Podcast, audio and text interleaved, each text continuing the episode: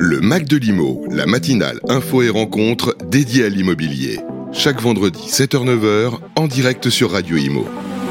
Et bienvenue sur Radio Imo, il est 8h02, vendredi 18 novembre, bienvenue. Comme euh, chaque vendredi, on reçoit un invité. Alors tout d'abord, je suis avec euh, Fabrice Coustet. Bonjour Fabrice. Bonjour Bérénice, bonjour à tous. Comment allez-vous? Eh ben ça va très bien. On va parler euh, réseaux sociaux aujourd'hui. Tout à fait, on est en train d'en parler justement en antenne avec notre invité Alison Janglin. Bonjour. Bonjour. Vous êtes investisseuse en immobilier et influenceuse. Alors, investisseuse en immobilier, c'est votre euh, premier métier. Enfin, c'est votre, euh, voilà, c'est ce que vous faites dans la vie. Et puis, euh, vous êtes mis sur les réseaux et on va en parler. Bah, ça a cartonné. Et vous attendiez pas du tout à ça. C'est ça. Malgré moi, c'était pas du tout prévu. je suis passionnée d'immobilier, mais à 4000%. Et je pense que sur les réseaux, ben, ça s'est retranscrit. Et aujourd'hui, ben, l'influence, on est quasiment à 50-50 immobilier influence. En termes de revenus, vous voulez dire En, termes de... En termes de temps que ça me prend, et mm. c'est limite aujourd'hui l'influence qui me prend plus de temps plus de temps donc euh, que gérer vos appartements. Euh. Alors on va parler de votre parcours puisque euh, vous, vous êtes parti de rien en fait, et vous avez euh, désormais euh, un empire, j'ai envie de dire, c'est beau ça, un empire immobilier. Non, vous avez euh, vous avez combien de, de biens? Est-ce qu'on enfin, J'ai une trentaine. Alors entre ceux où je, suis, où je suis en train d'acheter, je suis sur trois choses, je suis en train d'en vendre un, donc on va dire j'ai constamment une trentaine. Une trentaine mm. de biens. Et, et pourtant, c'est ça. Enfin, vos, vos, parents ne vous avez pas appris à, à gérer des biens? Enfin, c'est pas de famille en tout cas.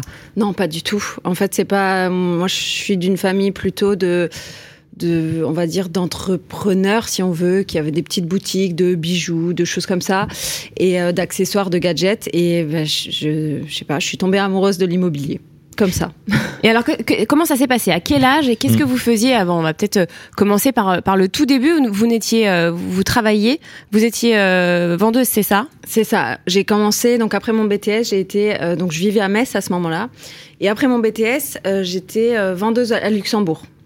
J'allais à Luxembourg parce qu'on gagne beaucoup plus finalement qu'en en étant en France. Donc je gagnais 1700 euros par mois et je me suis vite rendu compte que j'allais pas pouvoir faire ça toute ma vie parce que j'avais un petit garçon que je ne voyais quasiment pas. Et je me suis dit ben en fait euh, si je dois avoir ce job là toute ma vie ben ça sert à quoi quoi? Parce que je, je, je prends zéro plaisir. Et de là donc j'ai commencé à réfléchir pour me mettre à mon compte j'ai fait différentes choses mais en fait c'était jamais vraiment ce que je voulais donc j'ai je suis atterri sur les marchés, donc là, je me suis dit, bon, ben, je gagne déjà mieux, donc c'est mieux. Mais. Vous vendiez quoi sur les marchés? Des vêtements femmes.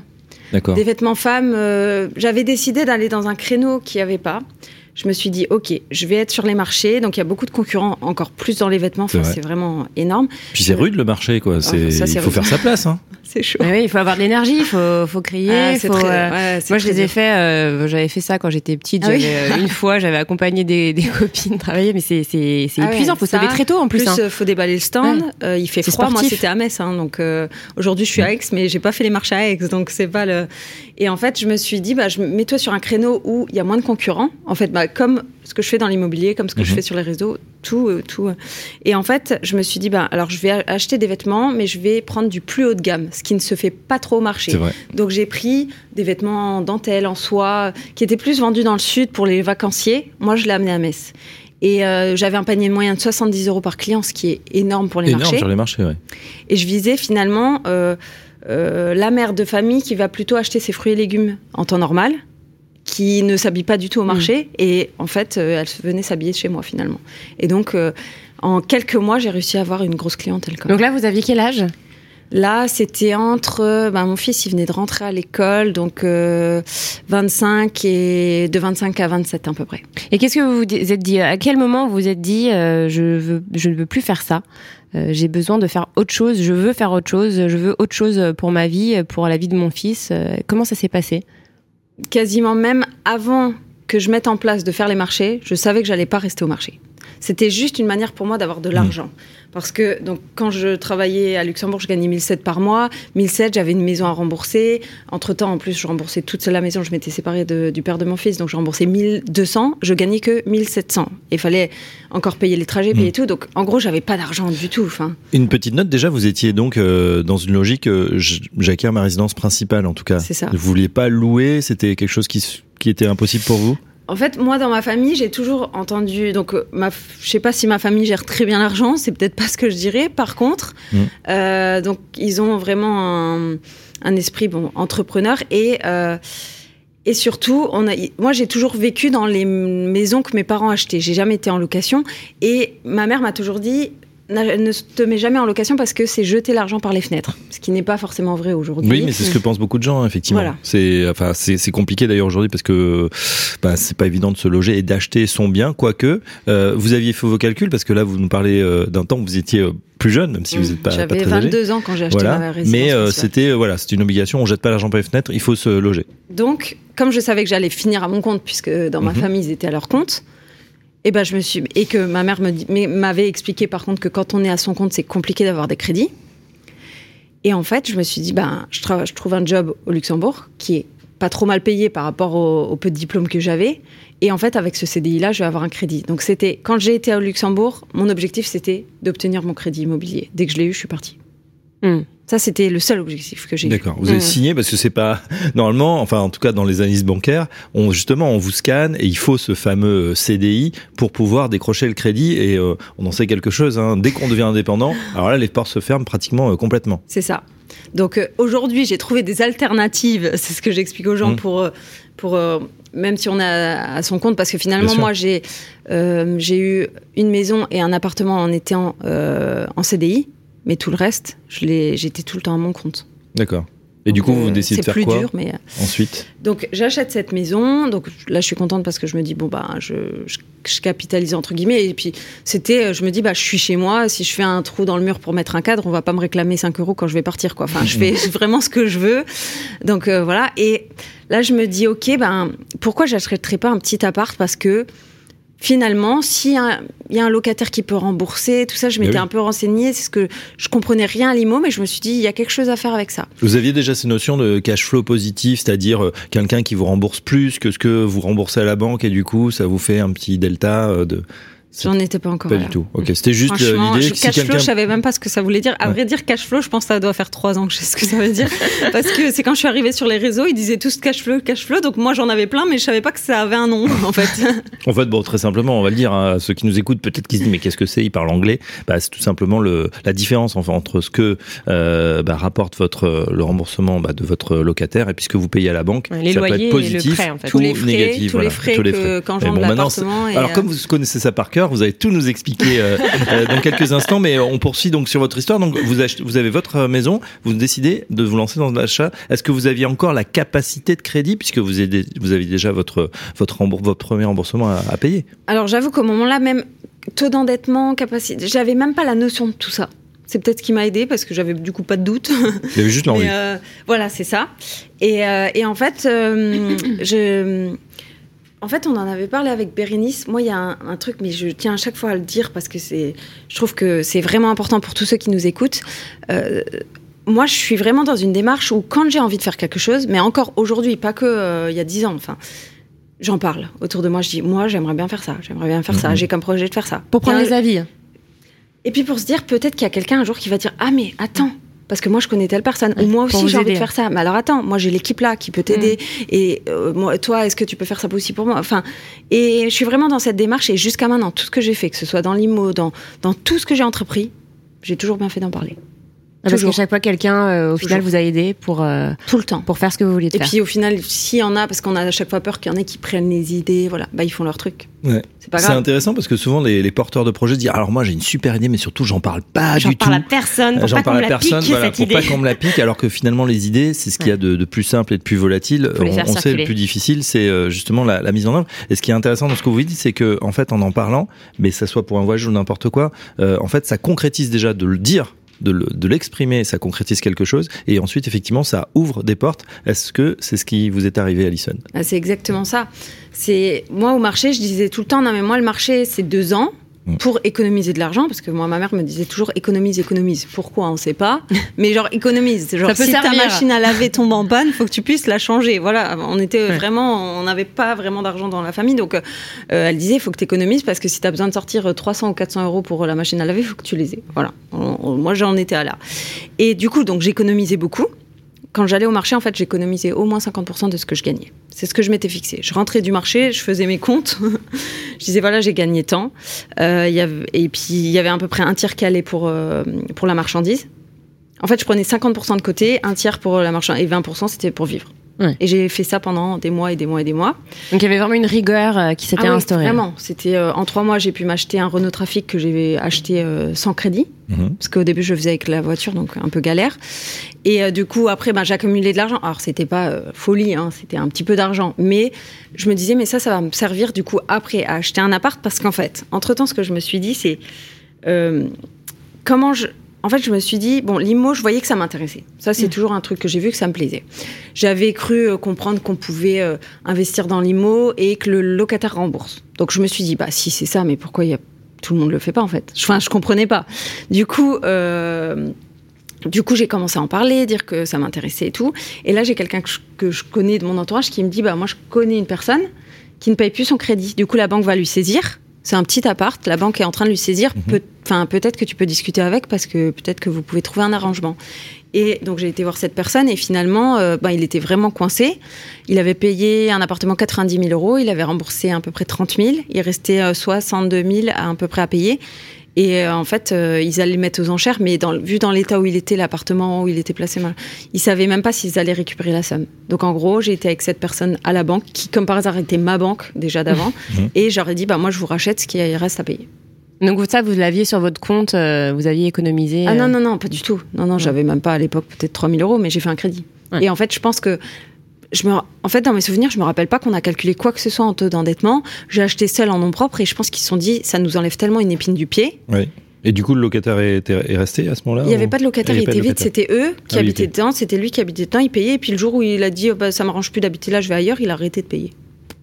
Comme s'il était en location, mais en fait il était propriétaire, du coup euh, il y a un problème. Et euh, pas loué l'appartement, rien. Il n'y avait mhm. personne. Ils avaient même coupé l'électricité parce qu'ils avaient des factures de je sais pas combien. Moi j'ai dû prouver que c'était bien à moi pour qu'ils veuillent bien me remettre l'électricité. Et, Le, le prêt, vous l'avez obtenu facilement? Tout de suite tout de suite. Mais je pense que ça enlevait tellement. Bon, on était sur 60 000 euros, donc c'était pas non plus. Euh, voilà. Mais je pense qu'en fait, ils étaient tellement coincés qu'ils se sont dit comme en plus ma première maison, je l'avais déjà achetée chez eux, mm. donc ils avaient quelques années de recul. Bah, ils avaient ce qu'on appelle votre track record, c'est-à-dire ils avaient aussi euh, un historique de crédit remboursé. Euh, je pense euh, Ruby sur Long, vous avez toujours payé sans incident. Et du coup ils se sont dit voilà quelqu'un qui bosse, peut-être mom solo mais ou pas solo, je sais pas à l'époque, mais au moment-là j'étais encore avec le père de mon fils, mais qui n'avait rien à voir dans cet achat-là. J'ai acheté ça. Donc, donc donc du coup confiance de, de la part de votre banquier qui vous dit ok on signe et puis eux c'est vrai que c'est pas du tout leur métier, il faut le dire. Les banques c'est souvent des situation euh, euh, voilà un peu particulière euh, où on arrive effectivement, ben, on peut aussi en, profiter. Du coup, qu'est-ce que vous avez fait de cet appartement? Parce qu'il était, vous nous dites, dans un état. Ouais, il était. Alors j'ai même pas. Du coup, ben j'étais pas sur les réseaux, donc j'ai pas eu ce réflexe de prendre en photo avant de mettre un petit ah, peu de, faire peinture. avant après. Il était jaune, il était. Ouais, c'est ça. Il était jaune, il était. tout était, enfin très moche et puis c'était pas entretenu, donc tout était très sale. Enfin. Euh, à l'époque, je l'ai fait moi. Si ça serait aujourd'hui, je ferais appel à une boîte de nettoyage, quoi, parce que c'était l'enfer. Et euh, parce qu'ils étaient partis, mais ils avaient tout laissé comme ça, quoi. Et, euh, et du coup, donc j'avais pas d'argent, donc j'ai fait pour 500 euros de travaux, j'avais rien de plus. Donc j'ai pris un modèle d'expo cuisine Ikea, mais enfin cuisine si on veut, mais voilà, et trois planches, quoi. j'ai repeint moi l'appartement. Et c'est, enfin, c'est tout. Je pouvais rien faire. J'ai changé le meuble de salle de bain, c'est tout. Euh, Est-ce que ça vous, moi j'ai une question parce que vous dites, bah voilà, je me suis euh, quelques, enfin quelques heures de ménage, mais euh, on sait que c'est assez titanesque en rentre effectivement. déjà, est-ce que le, le fait de faire de la rénovation, parce qu'il y a des gens, ça les insupporte, hein, ils détestent mm. ça. Est-ce que vous, se dire, qu'est-ce qui vous motivait à l'époque? C'était de se dire, tiens, je vais avoir des revenus supplémentaires. C'était le, le chemin parce que il y avait, il y avait peut-être cette fibre déjà qui vous animait. J'adorais ça en fait. Voilà et on, parce qu'on le voit encore dans vos vidéos. Là, aujourd'hui, on voit les avant-après sur Instagram, c'est hyper bien fait. Et on sent que vous prenez un, un plaisir fou à, à, à, montrer la transformation, en fait. Bah, non, mais, mais même débarrasser une cave, j'adore. Parce qu'en fait, je me dis. Ah, bah, je vais vous inviter chez moi. Maintenant, je m'arrange. À, à débarrasser. dans le compromis, maintenant, je m'arrange. Je dis, bon, soit vous me baissez le prix, soit vous débarrassez. Mais avant, j'y pensais pas. Donc, en fait, je débarrassais moi, mais je sais que c'est un pas de plus vers le fait que l'immeuble va valoir beaucoup plus cher, que je suis en train d'en embellir quelque chose, que même au niveau du patrimoine, euh, je me dis, ben, euh, en fait, il y a des petites villes où j'ai acheté 4-5 immeubles, ben, je me dis, en fait, les 4-5 immeubles, c'est plus du tout les mêmes que quand j'ai acheté. Donc, en fait, ça mm. apporte aussi quelque chose. Et je pars de, je sais pas, un bien, je l'ai acheté 100 000, j'ai fait quelques travaux, et, ben, il vaut 200. Mais c'est mm. pas que par rapport aux travaux, c'est aussi parce que c'était bah, c'était encombré, c'était moche, c'était voilà. Mhm. Donc vous pensez à la plus-value en fait à chaque fois, vous imaginez la plus-value que vous pourrez euh, euh, potentiellement faire euh, sur un bien immobilier. C'est ça. Et c'est ça qui vous motive en fait. Et moi mon but c'est que si je vends, donc moi je suis pas marchand de biens, donc mon but c'est pas à chaque fois de vendre, mais de temps en temps je vends mhm. parce que j'ai pas envie d'en avoir 100 non plus. Et en fait quand je, vends, je vais me dire le bien est optimisé à 100%. On ne peut plus rien lui apporter, je lui ai apporté tout ce qu'on pouvait. C'est déjà arrivé que vous vendiez des, des biens et qu'il n'y ait pas de plus-value? Non. non? Il y a toujours une plus-value. Sauf quand je me séparais des. et quand j'étais pressée de partir, mais sinon, non. Donc quand j'ai. Euh, Sur globalement. principale, mais sinon, non. Globalement, il y a toujours une plus-value. Ah, mais, mais c'est pas une. En fait, c'est simple. À chaque fois que j'ai vendu dans des choses qui m'appartenaient que à moi et qui étaient voilà professionnelles, voilà, euh, le minimum que j'ai fait de plus-value c'est 60 000 euros. J'ai jamais fait en dessous et je suis montée jusqu'à aujourd'hui jusqu'à 120 000. D'accord. Euh, même 120 000, non, je viens de faire une vente à 150. Et sur des biens euh, de, de combien Des petites surfaces ou des euh, plus grandes Ceux que j'ai vendus, bah, il y a le premier, donc soit. allez, on devait être à 58 mètres carrés au sol, donc celui-là c'était 60 000 euros. J'en ai vendu un qui fait 85 mètres carrés, j'ai fait 120 000. Mm. Quand j'ai vendu ma résidence principale, j'ai fait 117 000 euros de plus-value. Ah, c'est pas mal, ça, ça accumule du patrimoine et donc vous allez recharger le, le fusil du coup pour faire d'autres événements. Mais par contre, j'ai jamais trop mis d'apport. Et, ah, et, en revanche, vous, vous, payez euh, un impôt sur la plus-value. Euh, alors quand c'est la résidence principale, non. Non, mais quand c'est les investissements, bah, je paye, c'est 40%, euh, c'est ça C'est 36,2. Hein. Donc quand c'est en nom propre, par exemple. Mais après, si je suis euh, sur, par exemple, une SCIS, impôt sur les sociétés, là j'ai l'impôt sur les sociétés, c'est un peu différent. Mais en, ouais, en, pour, on va dire en standard pour faire simple, en gros, si c'est pas notre RP, c'est 36,2 sur la plus-value. C'est-à-dire que si on achète 100 000, on fait 20 000 de travaux, on vend 200 000, la plus-value c'est 80 000. Voilà. Si on ne vit pas dedans, hein, quand il y a une, quand c'est une résidence principale, Maintenant, si on, la, plus-value n'est pas imposée. Un an, deux ans, ça devient notre résidence principale et du coup, zéro d'impôt, peu importe mm. la plus-value qu'on mm. Euh, Alison, alors vous le savez, dans, dans l'émission, on écoute euh, les témoignages des proches. Euh, du coup, on a, on a trois témoignages pour vous. On va, euh, alors vous ne les avez pas euh, écoutés, hein, vous ne les avez pas entendus, je tiens à le préciser. En revanche, vous savez qui a été interviewé. Voilà. on va écouter le, le, le premier, c'est votre papa, André Janglin, qu'on a eu au téléphone. on l'écoute tout de suite et on réagit juste après. Bonjour André Janglin. Bonjour. Vous êtes le père d'Alison Janglin. Qu'est-ce qui vous rend le plus fier de votre fille ben, Ce qui me rend fier, en fait, euh, c'est son parcours en général et puis sa façon de voir les choses qui sont un petit peu, je vais pas dire révolutionnaires, mais enfin qui culbutent un petit peu la, la doxa générale de, de tout ce qu'on pense sur l'immobilier, quoi. Quand vous pensez à votre fille, quels sont les premiers mots qui vous viennent à l'esprit? Ah ben pour moi c'est un ovni. Hein. Euh, elle s'est débrouillée toute seule. Et elle en est arrivée là toute seule. Et bon, elle est, elle est assez rigide dans ce qu'elle fait parce que je dois reconnaître que même si les choses où on n'est pas d'accord, euh, elle, a, elle, a, souvent raison. Hein. Avez-vous une anecdote à nous partager? Ben euh, moi, moi je la vois toujours gamine. bon, elle, elle, a toujours, ça a toujours été une maman indépendante, mais je la vois gamine euh, qui rentrait de qui rentrait de l'école avec des des croquis d'appartements qu'elle avait dessinés au lieu au lieu de, de suivre euh, de suivre le cours de la classe quoi. Et ça ça a été depuis toujours. Hein.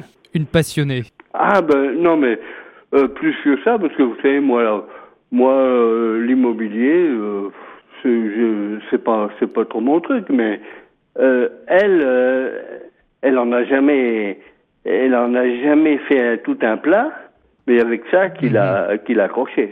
Et puis là, maintenant, elle est en plein dans son, dans son trip. Hein. Alison est en studio actuellement et elle vous écoute. Ah Qu'est-ce que vous voulez lui dire?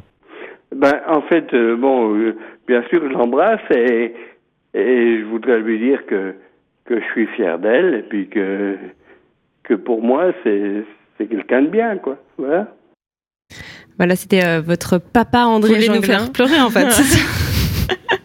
On sent euh, de l'admiration dans la, la, voix de votre père. Euh, voilà, vous avez toujours raison. enfin, il avoue, je suis contente. oui, comment euh, vos parents ont vu vous Qu'est-ce qu'ils ont dit quand ils vous ont vu, voilà, commencer à, à vouloir investir dans l'immobilier? Qu'est-ce qu'ils se sont dit à ce moment-là? Qu'est-ce qu'ils vous ont dit? En fait, je pense que ça s'est fait tellement entre guillemets naturellement qu'en fait, il n'y a pas eu vraiment euh, un avant-après. Il y a juste, bon, mon père m'a toujours dit, tu vas trop vite, arrête, il va avoir des... Et moi, je disais, non, non, t'inquiète pas, je sais ce que je fais, je peux, ma vie, euh, je n'aurai pas assez d'une vie pour faire tout ce que j'ai à faire, donc il faut que je cours là. Et, tu vas trop vite pour, par rapport à quoi? Il avait peur de quoi Trop d'investissement en même temps, enfin, trop de... Euh, à chaque fois, je lui disais, bon, voilà, j'ai fini ça, j'ai envie de racheter un immeuble, là, j'ai envie de faire ça, là, j'ai envie, j'ai envie d'ouvrir cette société, voilà. Il trouvait que ça faisait trop.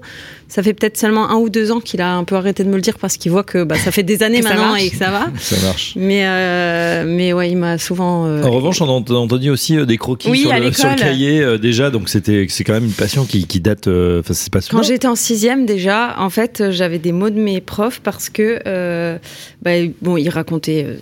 Bah, D'ailleurs, je sais même pas quoi puisque j'écoutais pas, mais mais en fait, moi, je faisais des dessins de maison. Tout le temps. Mais pourquoi en fait C'était vous faisiez quoi Vous dessiniez des maisons fait, Je me faisais une forme, je sais pas, un carré, un rond, des fois même des formes qui avaient euh, rien à voir, et je me disais, ok, là-dedans, essaye de créer une maison cohérente. Ah oui, donc il y avait vraiment euh, déjà euh, un intérêt particulier pour, pour Alors que en, bah, en fait, par exemple, je joue aux Sims. Mais moi, je me faisais le code pour avoir le maximum d'argent, là, pour pas qu'ils aient besoin d'aller travailler tout ça. Et je mettais le jeu en pause, et c'était juste pour construire la maison. C'était vraiment la maison avec les bonhommes. D'accord. Ah C'était euh, parce que je connaissais pas les plans 3D à l'époque, mais j'avais les Sims, donc ah bah je faisais les maisons. Et maintenant, vous utilisez des applications pour euh, pour faire les plans, les, lesquelles Il y a euh, alors celle que je trouve qui est le plus pertinente, il y a Cozy, Cozy Casa qui est un site alors gratuit. Il y a une partie payante, mais il y a vraiment pas besoin. Euh, déjà avec le, la partie euh, gratuite, c'est déjà très bien.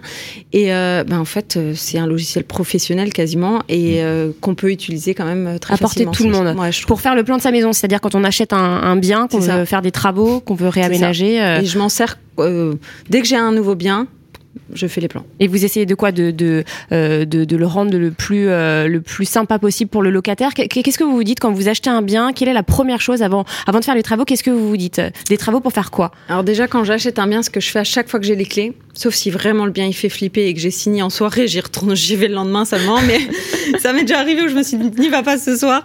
Mais euh, en temps normal, j'y vais direct et je passe au moins une heure ou deux heures seule dedans en, me baladant dans l'appart en disant voilà, ok, là je suis là, qu'est-ce que j'aimerais voir, qu'est-ce que quel mur on enlève, euh, est-ce que la chambre elle est bien placée, est-ce que ça faut pas le déplacer, tout ça, et je me pose toutes les questions en fonction des évacuations, en fonction. Moi j'essaye au maximum de laisser la cuisine et la salle de bain où ils sont parce que c'est ce qui ce qui demande le plus d'argent, c'est quand on commence à déplacer les évacuations. Donc j'essaye au minimum de bouger ça, mhm. mais quand même de créer quelque chose de cohérent. Si je vois la dernière fois, j'ai acheté un appartement, il y a la, cuisine donc fermée. Déjà les cuisines fermées. Aujourd'hui, il faut des cuisines ouvertes. Donc déjà moi automatiquement, je pense à ouvrir. Et s'il y a la cuisine à côté de la chambre et à côté de la salle à manger, ben ça va pas. Il faut que la cuisine et la salle à manger soient au même endroit. Donc du coup, je vais refaire des plans pour que ce soit cohérent. Ce que j'adore, c'est quand vous dites oui, la dernière fois j'ai acheté un appartement. Nous, la dernière fois j'ai acheté, euh, je sais pas, euh, le journal, une paire de chaussures. Non, Alison, c'est des appartements. Oui, la dernière fois. Oh, j'adore, j'adore votre vie, Alison. Non, mais c'est génial parce que ça donne de, de l'espoir, ça, ça, motive en fait. C'est possible en fait. Ça montre que c'est possible. Justement, moi, ce que je voulais savoir, parce qu'on en est resté effectivement à votre premier achat, vous en faites un un, deuxième. Bon, euh, c'est une opportunité euh, voilà, dans un bien euh, distressed, je sais pas quel terme en, en, français, mais c'est vrai que c'est les actifs de la banque où ils sont en galère finalement. Donc ils, étaient contents qu'il y ait un investisseur ou que vous leur en débarrassez. Comment on arrive justement à plusieurs dizaines d'appartements? Comment comment vous avez fait ensuite? Bah, quand on a envie de s'enfuir de son job, on n'a pas le choix. Du coup, après j'ai acheté un deuxième, pareil, 70 000 euros que j'ai trouvé sur le bon coin. Voilà, c'était pas non plus une très bonne affaire, mais voilà. Là, je pensais que je savais très bien investir, mais non. Mmh. Mais euh, je voyais que par contre cette mais passion. c'est-à-dire que le premier avait été loué, ça, ça roulait, vous trouvez un locataire. Ça roulait plus ou moins. C'est-à-dire qu'il y avait beaucoup de vacances locatives parce que l'endroit où j'ai acheté, euh, c'était pas la folie. C'est un coupe-gorge. Euh, non, quand même pas. mais par contre, mais par contre, en fait, pour le coup, l'endroit où j'ai acheté, c'était un lieu-dit qui dépendait donc euh, d'une commune qui était très bien, sauf qu'il était plus proche d'un quartier qui était très mal fréquenté. Donc les gens, ils associaient cet endroit-là au quartier-là, alors que c'était pas du tout le même endroit. On passait pas par là mhm. pour y aller ni rien. Mais et je me suis aperçue que du gens, coup, eh ben, j'avais des vacances locatives des fois de 4 mois dans l'année. à 500 euros de remboursement. Et Moi ça, qui gagnais au tout début 1007. Ouais, c'est peu. Voilà. Hmm. Et du coup, donc j'ai ces deux appartes qui me rapportent zéro et qui me Donc pour le deuxième, juste la banque vous a suivi euh, directement? Euh, le deuxième, le deuxième. Euh, Est-ce que c'était la même banque déjà? Le deuxième, je voudrais pas dire de bêtises. Oui, le deuxième. Alors c'était la même banque. J'étais à mon compte, je vendais les vêtements sur les marchés. Non, en fait, je vendais même pas les vêtements sur les marchés parce qu'avant de faire les, les marchés, j'ai vendu des vêtements d'occasion enfant que j'achetais en brocante. que je revendais sur à l'époque Facebook, donc il n'y avait pas Facebook euh, pour vendre. C'était un Facebook normal que j'avais créé pour vendre et du coup j'avais vu qu'il y avait des réseaux de mamans qui se revendaient des vêtements. Vrai. Moi quand j'ai vu ça, et eh bah, je me suis dit, ok, mais mon fils, il a pas 10 000 vêtements, donc en fait, je vais aller en acheter pour en vendre. Et donc, euh, je me levais à 6 heures du matin, là, au, donc euh, avec mon fils sous le bras, euh, voilà, et j'étais mère célibataire au moment-là, et j'allais, j'allais acheter donc plein de vêtements le dimanche matin. Dimanche après-midi, je mettais tout en photo en vente, et j'arrivais à faire 3 000 Dans les braderies, c'est vrai que c'est très très peu cher. Enfin, ça dépend des quartiers où vous êtes, mais c'est vrai qu'en plus, bah, rapidement, il y en a beaucoup, donc on peut trouver des choses à 1 euro, 2 euros, bah, et vous les vendiez. les brocantes. 3, 4. Non, beaucoup plus. En fait, ce qui se passe, c'est que les brocantes, bon, fallait que je me lève tôt parce que forcément, plus les articles sont bien, plus ils partent euh, tout de suite. Mm. Et donc, je voulais que des vêtements de marque. Ça veut dire, euh, je peux dire des marques? Bien sûr. IKKS, Burberry, euh, que les Hugo Boss. Voilà, je voulais vraiment des marques. je voulais pas du qui habite des choses comme ça parce que je me disais, ben, pour pouvoir vendre cher d'occasion, faut que ça vaille cher à la base. Et du coup, je me suis dit, ben, ok, j'ai acheté tout ce qui était de marque, donc fille, garçon, peu importe. Et, euh, et, du coup, je mettais en vente. Et en fait, il y a des, par exemple, les plus les fois où je pouvais me faire plus de marge, c'est par exemple une fois j'ai acheté une veste Hugo Boss 8 euros, je l'ai revendue l'après-midi même à 52 euros. Mmh. Euh, je pouvais acheter des petits euh, pyjamas Katimini, je payais 2 euros, je les revendais 15, 20 euros dans l'après-midi parce mmh. que en magasin. Et ça, vous faisiez ça toutes les, toutes les semaines? Toutes les semaines. Parce qu'en plus, comme c'était pas euh, un site de vente, donc en gros, si je postais pas, je vendais rien. Donc en fait, j'étais constamment dans le post, post, post. Donc il y avait déjà euh, cette aptitude euh, réseaux sociaux. Enfin, rapidement, vous êtes mis, vous connaissez l'outil, vous êtes devenu ouais membre du e-commerce à part entière du coup. C'est ça, c'est ça. Mais et il y avait eBay aussi qui était à cette époque vraiment. Donc je mettais à 1 euro puisque de toute façon c'est ce que j'avais payé. Et après toute la semaine vente aux enchères, et à la fin et ça, ça me, j'ai été donc ça, je l'avais fait pendant à peu près un an et demi. Et au maximum, j'ai pu gagner. À la fin, je gagnais à chaque fois à peu près 3000 euros par mois, donc ce qui était pas mal quand même. Euh, mais ça me prenait tout mon temps, toute mon énergie et j'étais au maximum, je pouvais pas faire plus parce que j'allais à la poste, il y avait tous les colis comme ça, c'était moi qui faisais les colis, je lavais les vêtements, je les repassais, je les prenais en photo, je, je remodifiais la photo pour que ça fasse beau, je mettais sur le... Hmm. l'enfer. Un emploi à plein temps. Euh, ah mais double double emploi même. Hein. Le week-end puisque vous partez ah, le week-end. On, Bernice, on note déjà un tempérament euh, effectivement euh, très très actif, pro des réseaux sociaux, du coup ça a commencé comme ça, du coup vraiment à votre compte. J'avais ouvert un petit statut auto-entrepreneur et je faisais ça quoi. Donc là, deuxième appartement. Donc, euh, donc là, celui-là, en fait, euh, parce qu'en plus, j'étais à mon compte depuis pas si longtemps. Je vendais des vêtements. Enfin, il y avait rien de. Ça faisait pas très sérieux tout ça. Enfin, c'était un peu vraiment. Euh, et, et, en fait, bah, comme j'avais réussi à avoir ma maison, j'avais réussi à avoir le l'appartement. Bah, je me suis dit, bah, je vais réussir à avoir. J'ai jamais eu de refus. Enfin, j'avais eu des refus pour la maison, même beaucoup, mais j'ai fini par avoir un oui. Donc, je me suis dit, bah, c'est bon. Et du coup, j'ai été voir le banquier je lui ai présenté et finalement, bah, il m'a dit oui, mais je sais même pas pourquoi. Parce qu'avec le recul, je me dis, j'avais, euh, ça faisait six mois que j'étais à mon compte. Le premier appart n'était même pas rentable, mais alors qu'il était dans leur banque, mais je pense qu'ils savent pas analyser. Donc, euh, bah, tant que je payais le crédit pour eux, c'était rentable. Et, euh, et, voilà, et donc ils m'ont fait le crédit. Après, ils voyaient vos comptes et que vous n'aviez pas un comportement. vous avez un comportement mais j'avais, assez responsable. d'argent. J'avais, j'étais pas en négatif ils voyaient qu'il y avait de l'argent qui rentrait, mais mhm. enfin, si j'avais 3000 euh, euros sur les comptes, c'était le maximum du maximum. Hein. Donc là, deux appartements, vous mettez deux locataires dedans. Voilà. Comment et comment vous avez fait pour euh, éviter les vacances locatives euh, du premier? Est-ce que ah mais je les évitais pas. Je savais pas faire. Oui, donc vous nous dites à, cette époque-là, vous saviez pas, enfin c'était pas optimisé. On se croit très fort, on achète fort, pas forcément des biens exceptionnels. En tout cas, peut-être avec le recul, vous, vous ne les auriez pas achetés aujourd'hui. Voilà, c'est ça.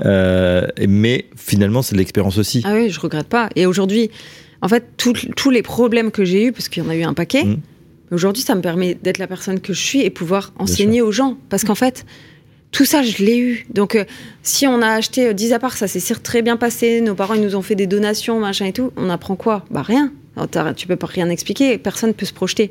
Moi, j'ai eu toutes les galères possibles et j'étais mère célibataire. Donc là, c'est vraiment le truc où je me suis dit, allez, il faut pas que la vie soit trop facile, mets-toi bien des bâtons dans la roue. Vous êtes parti de loin, vous êtes parti euh, vraiment euh, très très loin et, et, vous avez réussi, donc euh, c'est encore plus beau à voir. Comment ça s'est passé ensuite pour les autres appartements, les autres biens?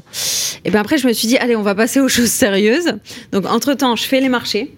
Donc là, je gagne un peu plus, mais c'est pas non plus la folie. Et surtout, euh, la vie, euh, enfin, je me lève hyper tôt, c'est dur et tout. Donc là, je me dis tous les jours, sors de ça. Sors de ça, sors de ça. Ah, mais vraiment, là, je, je pense que j'avais la motivation x10 parce que là, j'avais zéro confort pour moi. Donc là, je me suis dit, OK, comment on fait? L'IMO, ça m'intéresse trop. Je, comment je peux faire pour en vivre? Parce que là, mes appartes, même si j'en avais eu 10, finalement, j'aurais dû, euh, bah, j'aurais fait même faillite, quoi, parce que je devais sortir de l'argent de ma poche, donc c'était pas possible. Mhm.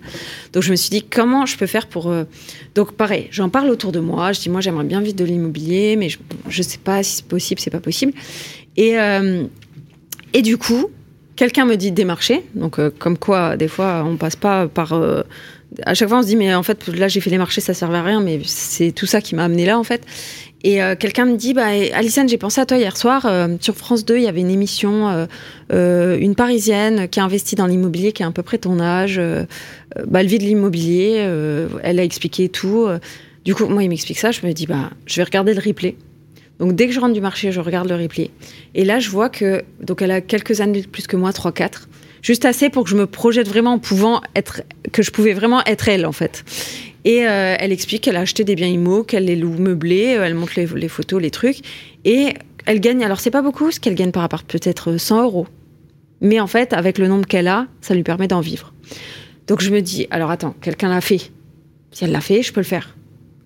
Vraiment, là, là en moi, je me dis, c'est bon, je, je sais comment faire.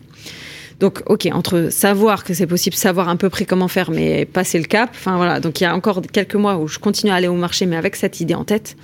Et là, je me dis. Euh, donc pareil, je discute toujours. Je dis bah voilà, moi j'ai envie de vivre de limo et tout. Et quelqu'un d'autre des marchés me dit, euh, Alison, moi j'ai hérité de deux maisons une de mes parents. Donc une maison, je vis dedans. Et la maison qui est collée, je voulais pas la vendre, c'est sentimental. Du coup, je l'ai mis en location saisonnière. Mhm. Donc à cinq minutes de là où on était au marché, un endroit que je connais bien, il me donne les chiffres, j'hallucine. Je me dis, mais comment c'est possible? On est à des chiffres où, en bénéfice, il se fait 1000 euros par mois sur la maison, ou 1005, je sais plus. Je me dis, mais comment c'est possible? Il me dit, je t'assure, va voir. Il me donne des sites à aller voir pour que je vois même sa maison, les prix, les je pareil, je rentre du marché, je vais tout voir tout. Je vois que c'est ça, je sors mes cahiers parce que moi je fais tout le temps des calculs, des trucs, bref. Et du coup, je vais sur le bon coin, je regarde combien ça vaut les maisons, les appartes, les immeubles, machin. Je fais mes calculs, voilà. Et en fait, d'après mes calculs, avec trois appartes, je peux vivre de l'immobilier, arrêter les marchés. Bon, d'après mes calculs seulement. C'est la révélation. dans ma... voilà. Et là, vous me dites, faut que je le fasse. Bah là, je me dis, mais oui, mais c'est sûr. Ça veut dire que dans ma tête, là, je me dis, mais a pas de doute, je vais faire ça. Et du coup, donc euh, voilà, donc ça, une chose. Donc là, maintenant, je sais, j'ai une stratégie et tout. Donc moi, voilà, il y a rien. Et tous les jours, j'y pense, je pense. Hein. Ça vous obsède euh, Ah vraiment, là, je me dis, voilà, il faut que je trouve quelque chose. L'idée était en train de mûrir en fait dans votre tête. Voilà, c'est ça. Quelque chose, une graine qui était plantée. Voilà. Et puis là, je me dis, c'est concret. Il y avait une nana qui avait déjà fait un petit quelque chose, mm. et là, je sais même comment le faire près de chez moi. Il mm. gagnait beaucoup plus que ce que elle, elle expliquait, quoi. Donc. Euh, euh, avec trois apparts, elle, en avait peut-être 50. Quoi. Et en tête, vous, vous pensiez toujours aussi à cette, euh, à cette euh, femme que vous aviez vue donc, dans l'émission. Hein. C'était un peu votre, votre leitmotiv. C'est ça, exactement. Et du coup, bah, je commence à chercher, voilà, je commence à chercher. Et en fait, un jour, je passe devant un, bâtiment et je vois un panneau à vendre, mais complètement plein de mousse, complètement vieux, cassé. Et là, je me dis, bon, potentiellement il y a une bonne affaire à faire parce que visiblement c'est en vente depuis mille ans parce qu'il y avait les herbes qui avaient poussé on voyait plus rien et c'était une maison, mais une grosse maison. Hmm. Genre, donc je me suis dit, il y a peut-être, euh, on peut faire des apparts, je sais pas, je me suis dit. Donc c'était pas du tout mon budget, elle était en vente à, plus de 400 000 euros. C'est impossible pour moi au moment-là de mettre le montant là. Mais je me dis, bon, va visiter, t'as rien à perdre. Je vais visiter, donc là je me rends compte qu'effectivement c'est vide depuis très longtemps. Trois frères qui ont hérité, qui ne se parlent plus. Une succession donc. Euh, donc euh, en fait déjà ça veut dire que c'est pas eux qui ont remboursé le bien, donc ça n'a pas la même valeur pour eux que si c'était leurs hmm. parents qui vendaient.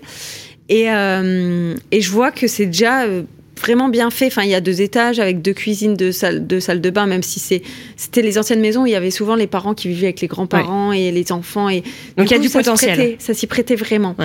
Et, mais pas du tout mon budget. Donc j'avais compris qu'il l'avait mis en vente il y a deux ans à 450, qu'il l'avait baissé à 400, mais pas une vente depuis.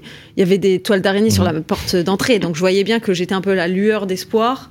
Donc là, je me suis dit bon, eux apparemment ils ont besoin de vendre. Moi, j'ai besoin d'un immeuble, mais j'ai pas d'argent. Mais du coup, ben, j'ai fait mes calculs parce que par contre, il y avait du coup beaucoup de travaux. Enfin, beaucoup pour moi au moment-là. Il y avait en fait pour plus de 100, plus de 100 000 euros de travaux. Mm.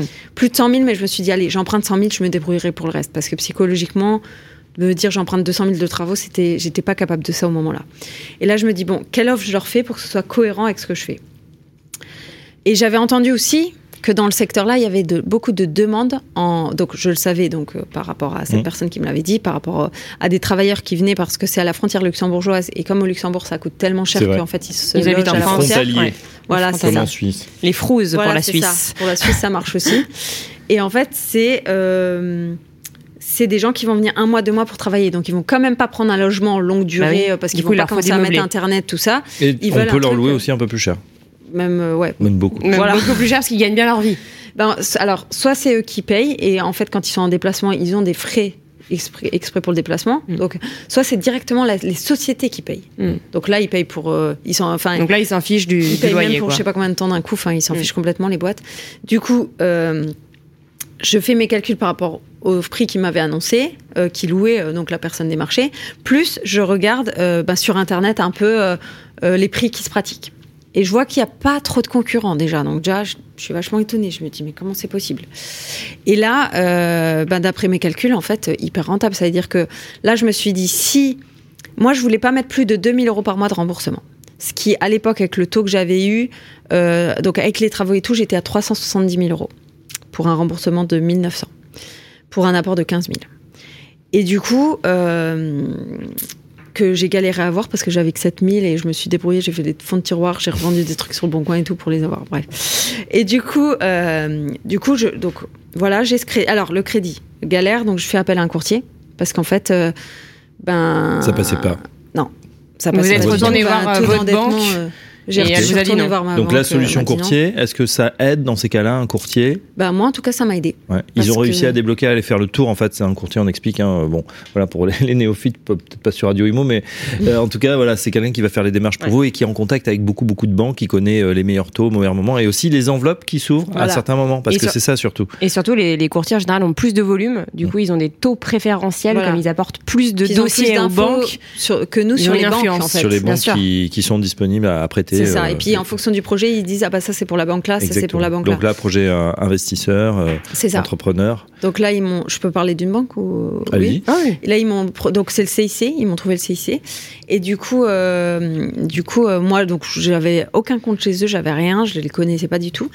Et euh, en fait c'était une nouvelle agence qui se créait. Et du coup je pense qu'il fallait justement qu'ils fassent euh, peut-être un peu de crédit. Je sais pas comment ça se passait, mais il y avait pas trop de clients encore à l'époque. qu'ils fassent leurs de- objectifs également. Voilà, sûrement. elle venait, euh, elle venait d'ouvrir, donc euh, et du coup, euh, ben, il, donc euh, bon, il, il a pas eu un oui tout de suite, hein, il a fait plusieurs banques quand même euh, avant de, nous trouver cette banque là, de me trouver cette banque là, mais en fait, il a donc on a signé, j'ai signé, j'ai signé ce bien. Et en fait, et en fait j'ai eu très peur à ce moment là parce que je me suis dit je vais devoir rembourser. Si ça se loue pas. Donc j'avais fait un différé de deux ans pour les Mhm. travaux, Mhm. mais bon il y avait quand même. Différé, euh, c'est-à-dire qu'on co- on commence à rembourser au bout de deux ans. On a alors, deux c'était un ans. différé partiel, donc en fait je payais quand même les intérêts. Oui, on paye les intérêts à partir de. ouais, tout de suite. Tout de suite. Mais, euh, mais, Mais, les on commence intérêts, c'est minime. Hein. C'est- C'était C'est quoi minime. Euh, À l'époque, je me rappelle plus, mais euh, je pense que ça doit être à peu près 600 euros, ça devait Ouais. être. D'accord. Et, euh, et du coup, je me. Ce que j'ai- fait, c'est que donc j'ai eu vraiment peur parce que je me suis dit bon, sur le papier c'est censé marcher, sur mes calculs c'est censé marcher, mais du coup comment je fais pour que vraiment euh, bah, ça soit comme donc j'ai eu quand même au moment là je faisais pas trop la maline. Donc il y avait deux apparts déjà quasiment créés, il y avait pas grand chose pour les donc euh, premier appart par exemple 100 mètres carrés, j'ai mis que 3500 pour le meubler et faire ce qu'il y avait à faire. Parce qu'en fait, j'ai récupéré plein de meubles à gauche, à droite, parce que je savais que mon enveloppe de 100 000 euros de Mhm. travaux, étant donné que je crée un appart dans les combles, déjà là, ça me, ça me coûtait quasiment ça. Hmm. Donc euh, après, j'ai fait, je me suis, suis vraiment débrouillée. Et là, à ce moment-là, donc je mets le premier appart en location quasiment immédiatement, ce qui me permettait de pas payer de ma poche, euh, ben justement le, Les, les les intérêts. frais, euh, les intérêts, ouais. Et donc ça se loue comme prévu, au montant prévu, euh, très bien, comme prévu. Moi, d'après mes calculs, ça devait quasiment se louer toute l'année. C'est ce qui se passait, en tout cas, de ce que je voyais. Deuxième appart, deux mois plus tard, j'ai pu le mettre en location. Pareil, ça se loue. Et après, par contre, la création d'appart dans les combles, moi qui avais jamais géré un euro de travaux de ma vie, enfin. La galère.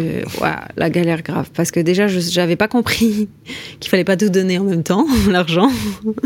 Donc, euh, j'avais donné quasiment tout et au bout d'un moment, l'entrepreneur est parti. Avec l'argent, sans faire Avec l'argent, en faisant euh, peut-être 30% de travaux et moi j'en avais payé 80%. Quoi. Ouais. Donc ça, donc déjà là, je Ça, c'est important de euh, le préciser. hein. Il y, a, il y a- il y a beaucoup d'arnaques. On, on, on en parle, on en parle euh, un petit peu. euh, Les professionnels nous en parlent. C'est vrai qu'il faut faire attention. Il faut bien choisir son, entrepreneur. Il y en a des très très bons, très très bien, mais il faut, euh, faut les chercher. Et le conseil, c'est vraiment si vous pouvez aller euh, visiter des chantiers qu'il a, que l'entrepreneur a fait ou du bouche à oreille, vous connaissez quelqu'un qui est passé par lui, parce qu'en fait, euh, ben moi, euh, Donc vous avez payé pour apprendre? Ah bah là, j'ai bien payé, ouais. très cher. La formation, Et- elle, je- elle était bien. Et surtout, euh, ne On pas euh, payer avant euh, la Ah non, totalité, avant non, la fin des y travaux. Vraiment, il y a des paliers en fonction de l'avancement des travaux. Vous avez été trop gentil. Bah, c'est que je, je pensais même pas parce que comme je, suis- bah moi je suis honnête. Du coup, je me suis dit bah euh, il va voilà, ils sont honnêtes aussi, mais en fait non. Ouais. Et du coup, bah je me suis retrouvée alors déjà euh, avec des travaux qui ont duré ben plus de deux ans parce qu'en fait. Ben, le temps que je retrouve quelqu'un d'autre qui veulent bien reprendre un chantier qui a déjà commencé, qui me fasse un prix cohérent parce que moi j'avais déjà dépensé beaucoup d'argent par rapport à ce qui avait été fait. Donc, et donc moi j'avais fait aussi mon business plan sur un appart qui était censé être dispo 6 ou 8 mois plus oui. tard. Donc ouais. j'avais un, Donc loyer retard. ouais. qui équivalait à 1700 euros par mois qui ne rentrait pas. Alors 1700 aujourd'hui, à l'époque, je l'avais estimé à 4, 8. Euh, plutôt, je dirais 1002 à Mhm. peu près. 1003. Et du coup, euh, donc il y avait ça qui rentrait pas. Et après, j'ai eu plein de problèmes. Ça veut dire que c'était au fuel. Euh, les locataires qui mettaient euh, les radiateurs à 30 avec les, les fenêtres ouvertes et tout. Donc, je mets 2000 euros de fuel. Un ou deux mois plus tard, il n'y en a plus. Euh, J'avais un des apparts qui était électrique. Il y a un locataire qui a mis le chauffe-eau en manuel. Je m'en suis rendu compte plusieurs mois plus tard, mais genre presque un an plus tard, j'ai eu un rappel d'électricité de 2500 euros. Ah oui. Euh, il Bah, vous Pensez à toutes ces choses-là. hein. Euh, tiens, ça fait lien avec l'actualité, Alison Jungling, parce qu'aujourd'hui, bah, vous êtes confronté, euh, alors euh, surtout avec un parc qui s'est étoffé, à ces augmentations hein, qui sont euh, qui sont massives. Est-ce que euh, comment on fait pour réaliser l'équilibre euh, aujourd'hui Euh, Est-ce que j'ai une question plus précise, c'est notamment, on voit qu'il y a un gros retour du marché euh, sur le marché des passoires thermiques, les classements, les Oui, logements les classés DPE. F et G. Ouais. Pour vous, est-ce que c'est une opportunité en tant qu'investisseur Ben, en fait, je me suis bien penchée sur euh, la question parce que justement, donc euh, par rapport aux gens que je forme, c'était un peu un stress. Donc je me suis dit, ok. Euh, donc moi, il faut savoir que j'ai plein d'appartes hein, qui font partie, enfin plein. Je pense que j'ai, alors j'ai pas vérifié tout, mais je pense que j'ai bien euh, euh, 25% de mon parc immobilier qui fait partie de ces euh, passoires thermiques, euh, donc qui sont E, F ou G en Mhm. termes de DPE. Euh, donc là, il y a plusieurs choses. Il y a le fait que euh, donc les gens vont, pas mal de gens qui vendent sont un peu en stress de se dire, bah, oh, mon bien, euh, c'est un, parce qu'il y a donc, euh, je crois que c'est à partir de 2023 ils mettent en place. Après, euh, pendant les plusieurs années, puis euh, à terme, c'est pour qu'en 2050 avoir que des biens qui sont A ou B. Voilà, ça c'est le but. Et euh, en fait, on va avoir interdiction de louer si le bien est euh, dans ces Bah, trois G, ça commence euh, là en Bah, 2023, là, les c'est- pires voilà, G. hein, c'est ça, en 2023, exactement. là. On n'a pas le droit de relouer, on n'a pas le droit. Bah déjà, en ce moment, ce qui se passe, c'est que si on fait partie des lettres, de ces lettres, et que on ne fait pas tra- de travaux entre deux locataires pour l'isolation, pour les choses comme ça, et ben on n'a pas le droit d'augmenter notre loyer. ouais. Donc il y a déjà des choses été, comme ça qui se passent. Donc pour le moment, sur la LCD, il y a rien. Ça c'est les Sur la locations sur la location courte durée. D'accord. Voilà. On précise les Pour les- acronymes. sur pour les- amateurs. Location courte durée ou location saisonnière, Ouais. c'est pareil. Donc c'est euh, Airbnb en gros Oui, si oui. on veut. Ouais. Et euh, donc ça, pour le moment, il n'y a pas de loi par rapport à ça. Donc euh, par rapport à cette location-là, puisque nous, on ne le demande pas le DPE. Mais euh, attention parce que an. le, le ministre du logement Olivier Klein a dit que ça allait être la même chose Ouais, pour je pense que ça va venir euh, un les moment. locations Pour le courtes moment, durées. pour le Il a dit qu'il n'y aurait pas de- d'exception. hein. Bon, on va voir. On va euh, voir, Pour le moment, mais on n'a pas de cas, Ça, devrait de, tomber. ouais. euh, réglementaire euh, légal. Mais en fait, ce qui va se passer, c'est que tous ceux qui vont vendre les euh, appartements qui sont euh, des passoires thermiques, euh, ils vont donc ceux qui sont pas trop dans l'IMO, ils sont un peu en stress. Donc là, je pense qu'il y a des gros coups à faire. Et mais vraiment. Et en fait, il faut savoir que pour augmenter les lettres, donc bon. Il y a des biens, il y a rien à faire. hein. On peut faire plein de choses. On n'ira jamais dans des lettres Mhm. euh, ABCD. Donc déjà, qu'est-ce qu'on va faire avec ces biens? Je pense qu'ils vont quand même annoncer des choses puisque ils vont pas dire bah on n'a plus le droit de les louer. Il y a, il y a non, quand non, même mais bien un sûr, manque de c'est déjà en annoncé. France. Mais vous, par exemple, c'est des choses dont, que vous traitez peut-être dans votre formation Ouais, et vous, ça. vous vous aidez peut-être certaines personnes à améliorer leur logement ou euh, on Voilà. peut- on, peut faire Parce baisser des fois, le. Enfin, a- a- améliorer, ça peut, ça peut Ça intéresser. peut être quoi. Changer les fenêtres, par Ça exemple? peut être les fenêtres, donc les fenêtres, bon, ça a quand même Ça un coût, mais effectivement, les fenêtres, ben, ça La chaudière. la, la note. La chaudière, ça peut être la VMC. Par exemple, si on n'a pas de VMC, moi je sais que j'ai beaucoup d'appart où c'est euh, juste le flux d'air, euh, ouverture en haut du mur, ouverture en bas. Ouais. Mais là, on sait que le froid, il rentre vraiment beaucoup, alors que si on a une bonne VMC, ça coûte pas très cher à poser. Mm. Et c'est. Ah bah euh, voilà l'astuce du jour. voilà. On a beaucoup de choses encore, euh, on Bérénice. va, on va juste avant écouter euh, un témoignage, celui de votre meilleure amie Chloé, qu'on va passer et qui va nous parler justement de, de votre passion. Bonjour Chloé Gilles Joman. Bonjour. Vous êtes la meilleure amie de Alison Janglin. Pouvez-vous nous raconter comment vous vous êtes rencontrés Oui, et ben voilà. Alors avec Alison, on s'est rencontrés euh, lors de, nos études euh, au lycée. Et puis euh, c'est vrai que euh, on a, ça a fait un moment qu'on a partagé toutes ces belles années. Maintenant, ça va faire plus de 15 ans. Et même si on a eu des parcours différents, on a toujours gardé contact. Donc c'est chouette, c'est une belle amitié. Quel est votre meilleur souvenir avec Alison? Il y en a, il y en a beaucoup. Après, c'est vrai que, comme je vous disais, on a parcouru. Bah maintenant, ça fait plus de 15 ans, donc euh, j'ai été là à la naissance de son fils. euh, elle a été là à la naissance de ma fille, à mon mariage. Tout ça, pour moi, c'est des merveilleux souvenirs. Qu'est-ce que vous préférez chez Alison? Ce qui la démarque, c'est quelqu'un de très solaire. Euh, on peut pas s'ennuyer avec elle. Elle a toujours quelque chose à raconter. Euh, c'est c'est un peu euh, voilà. C'est elle est tout le temps comme ça. Elle est toujours de bonne humeur. euh, voilà, c'est un rayon de soleil. Alison Janglin est en studio actuellement et elle vous écoute. Qu'est-ce que vous voulez lui dire? Bah voilà, ce que j'aimerais te dire, c'est euh, bah merci déjà, euh, merci de me donner euh, tous tes conseils au quotidien, euh, et puis surtout que je suis super fière de toi, tout ce que tu entreprends et euh, la femme que, que, que tu es devenue. Voilà, Chloé, euh, votre meilleure amie au, au micro de Raphaël Delapré. Euh, ça fait un moment, vous, avez beaucoup d'amis euh, ou... Alors, euh, beaucoup d'amis, je sais pas. En fait, j'ai des amis depuis très longtemps. Ouais. Mais euh, moi, je suis plus pour la qualité que pour la quantité, en fait. C'est vrai que c'est mieux. Voilà. Et là, donc, elle dit vous êtes solaire. C'est c'est quelque chose que c'est vrai. Hein, vous êtes solaire Ah, et, euh, et- et toujours positive. Et je pense, alors euh, après, c'est c'est c'est mon avis. Hein, je pense que c'est ça a joué aussi euh, dans votre réussite, évidemment, euh, puisque euh, vous donnez envie, vous êtes convaincante, euh, et puis vous êtes vous êtes passionnée. C'est ce que vous, vous véhiculez aussi sur vos réseaux sociaux.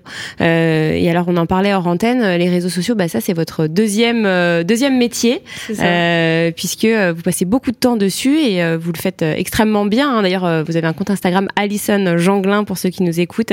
Euh, vous donnez des conseils. Euh, Qu'est-ce que qu'est-ce que vous faites sur ces réseaux? Vous partagez vos expériences? En fait, j'ai envie de montrer que tout le monde peut le faire. Parce que c'est. J'ai, en fait, quand j'ai commencé l'IMO, j'étais tellement dans le doute, parce que là, on le raconte comme ça avec euh, 10 ans de recul où je sais ce que ça a donné après, sauf que quand on sait pas ce qui va se passer après, tous les jours, je me disais, mais Bien sûr. en fait, est-ce que je suis dans le juste? Est-ce que je suis dans le faux? Personne fait ça, pourquoi personne fait ça? Euh, Moi, j'ai envie de faire ça, mais pourquoi personne d'autre euh, a la passion comme moi? Enfin, du coup, j'étais toujours dans le doute. Et quand là, ben, j'avais quand même réalisé 10 ans d'investissement. Je me suis dit c'était quand même un peu un aboutissement pour moi euh, de très bien gagner ma vie avec l'IMO et d'être euh, en sécurité financière euh, quasiment toute ma vie si je veux. Je me suis dit mais enfin j'ai envie de dire au monde entier qu'on peut faire ça en fait. Et du coup bah je me suis dit j'ai envie d'échanger sur l'IMO avec les gens, mais je pensais pas avoir vraiment au final l'impact là. Mais je me suis dit je veux juste parler à des gens et leur dire moi je l'ai fait, tu peux le faire. Et quel est le retour justement là de ceux qui vous suivent euh, Alors bien sûr il y a la formation, euh, une partie gratuite, une partie payante Mm. comme d'habitude, mais euh, quels sont les messages que vous recevez? Il y a des gens qui, qui prennent votre exemple, qui ont envie de faire également? Vous avez créé une communauté? Ah, aujourd'hui, c'est vraiment, c'est complètement fou. Je reçois aujourd'hui à peu près 400 messages par jour, dont 300 qui me remercient, je pense. Et c'est quoi? C'est des femmes, c'est des hommes, c'est des de jeunes, femmes. des. Ouais, parce Alors, que vous sur êtes. euh, euh, mon, mon compte Instagram, j'ai 80% de femmes et sur les participants de ma formation, euh, on l'a pas en quantité. Moi, je dirais que j'ai au moins 95% de femmes. Et c'est fou comme c'est euh, c'est incroyable en fait parce que c'est vrai que vous êtes hyper inspirante. Vous êtes une femme, vous avez commencé euh, mère célibataire, euh, comme on le disait tout à l'heure, mm. vous êtes partie de, de loin et, et, les gens ont envie de s'identifier à vous, veulent s'identifier et, et, au final s'identifier à vous. Et, euh, et c'est vrai que vous les poussez. Alors moi je vous suis euh, sur sur les réseaux. c'est vrai que vous êtes hyper motivante au quotidien. Comment vous trouvez cette force? Comment vous trouvez cette énergie pour bah, pour vous-même et puis pour les autres? Parce que bah, je pense que quand en fait, quand c'est vraiment une passion, quand on fait vraiment quelque chose par, euh, je le fais pas ni pour l'argent, ni pour euh, parce qu'il faut faire quelque chose dans la vie, ni par obligation, je le fais par envie. Donc, Et ça, ça se sent, en tout cas. Donc euh, je pense que je peux, moi je peux parler dix mots euh, pendant 8 heures hein, si vous avez besoin pour, euh, pour animer le. Faut pas hésiter. Hein. On, va, on vous rappellera pour la deuxième émission. Et, et, alors justement, vous disiez, vous avez, vous receviez 400 messages par jour. C'est pas vous qui les gérez ces messages? Alors au début c'est moi qui les gérais, mais au bout d'un moment c'est devenu, voilà, c'était pas possible. Et je tenais à ce que tout le monde ait une réponse. Ça c'est, c'est parce que je me suis dit, bah au début, mm. c'est des gens aussi qui m'ont c'est pas que dans un sens, c'est-à-dire c'est pas uniquement moi qui aide les gens en fait, les réseaux, ça m'a vachement aidé dans le sens où je me suis plus sentie seule. Parce qu'à un moment, j'étais vraiment pas bien d'être seule dans ce que je faisais. Je pouvais pas partager ma passion. C'était hyper frustrant. Donc, euh, quand je suis arrivée sur les réseaux, mais c'était. Euh, genre pour moi mais génial je me suis dit mais je suis pas seule en fait je suis pas complètement euh, folle dans mon truc il y en a des il y a des autres personnes qui ont la même passion que moi et qui aimeraient faire ça oui, euh, désolé, mais est-ce qu'il y a aussi des, bah, le, on sait qu'il y a des hargneux aussi, des rageux. Euh, est-ce que ça vous arrive aussi d'avoir des, voilà, des, des messages euh, bah, un peu virulents aussi, parce que justement vous êtes une femme, parce que vous avez réussi, parce que vous êtes charmante. Enfin, il, y a aussi malheureusement ah la, la face sombre des réseaux sociaux. Alors, moi j'ai de la chance jusqu'à maintenant. Je touche du bois. Je pense qu'à un moment ça va vriller, mais euh, j'ai beaucoup, beaucoup de, de, bienveillance sur mes réseaux. Vraiment, même euh, donc la personne qui m'aide aussi à répondre aux messages. On va l'écouter juste euh, après en témoignage. Elle me dit waouh, enfin les gens ils sont hyper bienveillants. Maintenant, de temps en temps, effectivement, j'ai toujours, j'ai toujours des gens. Bon, c'est toujours des faux comptes. Hein, les gens, ils Bien jamais leur nom et leur prénom, la photo de leur famille et tout. C'est jamais de courage, ça. ces gens-là. Voilà, Mais qui vont dire ouais, ben c'est ça, vas-y, continue à, à, expliquer aux gens d'investir dans l'immobilier, ils vont bien se cracher à cause de toi, t'es contente et tout. Mais non, mais ils vont pas du tout se cracher en fait les gens. Mais euh, ça, je pense, c'est des gens qui ont tellement une frustration en, eux de pas de se dire que eux n'en sont pas capables, qu'en fait ils reprochent aux autres d'avoir pu le faire en fait. Mm. Donc ça m'atteint même pas parce que je me dis bah les pauvres. Et, moi je réponds même, je leur je leur dis tout simplement, je dis mais euh, tu vois, regarde, j'ai fait comme ça, j'ai fait comme ça. J'explique même. Même des mm. fois, je, je fais un, audio à la personne pour lui expliquer. Et du coup, après, même, limite, bah, ça devient des gens sympas. Oui, parce que vous leur avez accordé du temps. C'est rare qu'il y en ait Mais souvent, c'est ça. Parce que je dis, bah, tu vois, moi, je l'ai fait. Oui, ça devient c'est sûr que eu... Non, mais c'est ça, parce que des fois, oui, mais c'est sûr, c'est facile quand tu as eu un héritage. Ouais. Écoute, si tu savais, euh, non, c'est bah, pas En écoutant ce podcast, en tout cas, ils seront, ils seront fixés. On va écouter tout de suite la personne, du coup, euh, Nathalie, avec qui euh, vous travaillez et qui, euh, qui a témoigné pour vous. Nathalie Catière, bonjour. Oui, bonjour Bérénice. Vous travaillez avec Alison Janglin. Tout à fait. Travailler avec Alison, ça fait euh, ça fait plus d'un an maintenant. Mm, ça passe vite. Et du coup, comment comment est Alison? Comment c'est de, de travailler avec Alison? Euh, Travailler avec Alison, je dirais que c'est euh, bah, en fait c'est une vraie relation qui s'est euh, construite au, au, fil du temps. Et, et j'ai envie de dire que ce sont des liens vraiment de confiance qui se sont ouais, qui se sont faits. Et euh, ce que j'apprécie justement beaucoup chez Alison, c'est cette confiance qu'elle a, elle accorde. Euh, et, euh, et, et, pour ça, c'est hyper appréciable parce que c'est vrai que on a un vrai échange au quotidien. C'est vrai qu'on s'appelle tout le temps. Euh, enfin, souvent les messages avec Alison, on échange beaucoup euh, par des messages vocaux. Et, et voilà, c'est vraiment cette, cette confiance qu'elle qu'elle donne et ça, c'est très appréciable pour, euh, pour travailler ensemble et pour avancer ensemble sur, euh, sur des projets. Et euh, ce que j'aurais envie aussi de rajouter, ce que j'aime beaucoup euh, chez Alison dans sa façon de, travailler ensemble, c'est aussi toute son, bah, cette audace qu'elle a, cette force et cette authenticité et qu'elle a au quotidien. Ce c'est vrai que ce sont ses qualités. Un petit message à lui faire passer. Elle est là, elle est en studio avec nous. Elle vous écoute. Oui, bah Alison, disons que bah je j'ai envie de dire que qu'on continue ensemble euh, cette euh, cette relation euh, professionnelle euh, le plus longtemps possible. Que c'est comme je disais, c'est très appréciable et et voilà. Je en fait je sais pas quoi lui dire plus parce qu'on s'appelle toujours. elle sait, euh, voilà. Mais c'est, euh, voilà, je suis très contente de, de, travailler avec elle. Ça a été une, un vrai coup de cœur euh, parmi, euh, parmi les personnes que, que j'accompagne. Nathalie, euh, donc vous accompagne au quotidien. Euh, on sent le respect aussi euh, dans sa voix. C'était comment vous l'avez rencontrée, Nathalie? On va dire, elle m'a pas lâché pour réussir à avoir mon numéro, mais pendant des mois, elle demandait à mon assistante d'avoir mon numéro, qu'elle voulait, voilà, qu'on discute pour éventuellement voir s'il y avait des synergies communes et tout. Et en fait, et en fait, du coup, elle arrêtait tellement pas. À chaque fois, je disais à Mélissa, mon assistante, non, mais euh, qu'elle envoie un mail, voilà. Et elle a tellement insisté qu'au bout d'un moment, j'ai dit, bon, vas-y, donne-lui mon numéro. Et en fait, je me suis dit, bah, en fait, si elle est coriace comme ça, je la veux dans mon équipe. bah oui, c'est, elle est coriace comme vous, au ah final, euh, qui se ressemble, ça semble. Du coup, euh, je me suis dit, bah voilà, et aujourd'hui, bah, en fait, c'est mon agent. Et au niveau des collaborations, des choses comme ça, elle m'aide. Hmm. Elison, euh, l'émission euh, touche à sa fin. En tout cas, c'est toujours un plaisir euh, de, de, vous voir, de vous recevoir. vous êtes inspirante et vous inspirez un grand nombre de personnes. vous êtes donc sur Instagram. Vous venez de refaire un TikTok. C'est ça. Alison Janglin. votre site internet aussi, c'est quoi? C'est alisonjanglin.com. .fr. .fr. Pardon.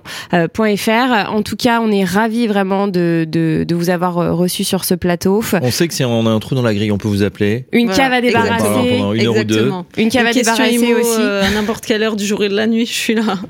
Et ma cave, hein, je... j'en ai une. Euh, on va se quitter avec une euh, chanson que vous avez choisie, Aurel San avec Angèle. Pourquoi? Parce qu'en fait, je trouve que c'est exactement. Enfin, faut bien écouter les paroles et en fait, dans la vie, c'est ça. Et eh ben voilà, et eh ben écoutez, on va on va écouter les paroles. Et puis nous, bah on se retrouve la semaine prochaine avec euh, un nouvel invité, Stéphane euh, Dallier. Euh, et puis juste après, là, il y a le Allo Radio Imo sur des nouvelles mesures fiscales pour les revenus fonciers. Tiens, ça va vous intéresser, Alison Janglin. On a deux experts qui vont en parler. On se retrouve bah, du coup la semaine prochaine. À très bientôt sur Radio Imo. À bientôt.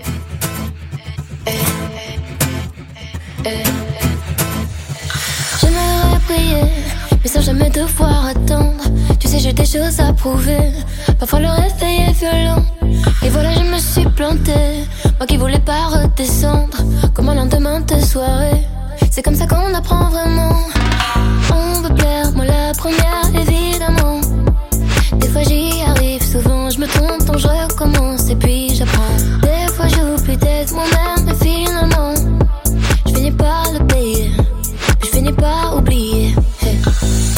Évidemment, évidemment. Tout le monde veut sa place au sommet sans vouloir attendre. On pense que évidemment, évidemment. Tu vas tomber, faudra te relever. On perd, on revient, on se lève, on reprend. On pense que évidemment. Si c'était facile, ça saurait. Évidemment. Tu vas tomber, faudra te relever. On pense que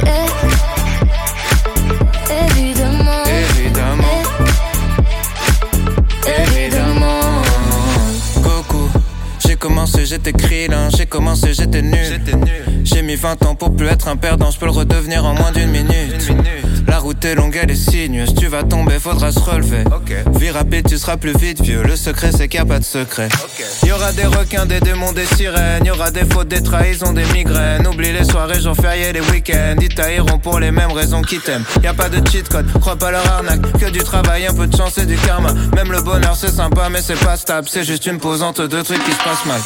Évidemment. Sa place au sommet sans vouloir attendre. On pense que évidemment, évidemment. Tu vas tomber, faudra te relever. On perd, on revient, on se lève, on reprend. On pense que évidemment. Si c'était facile, ça saurait. Évidemment. Tu vas tomber, faudra te relever. On pense que. Évidemment.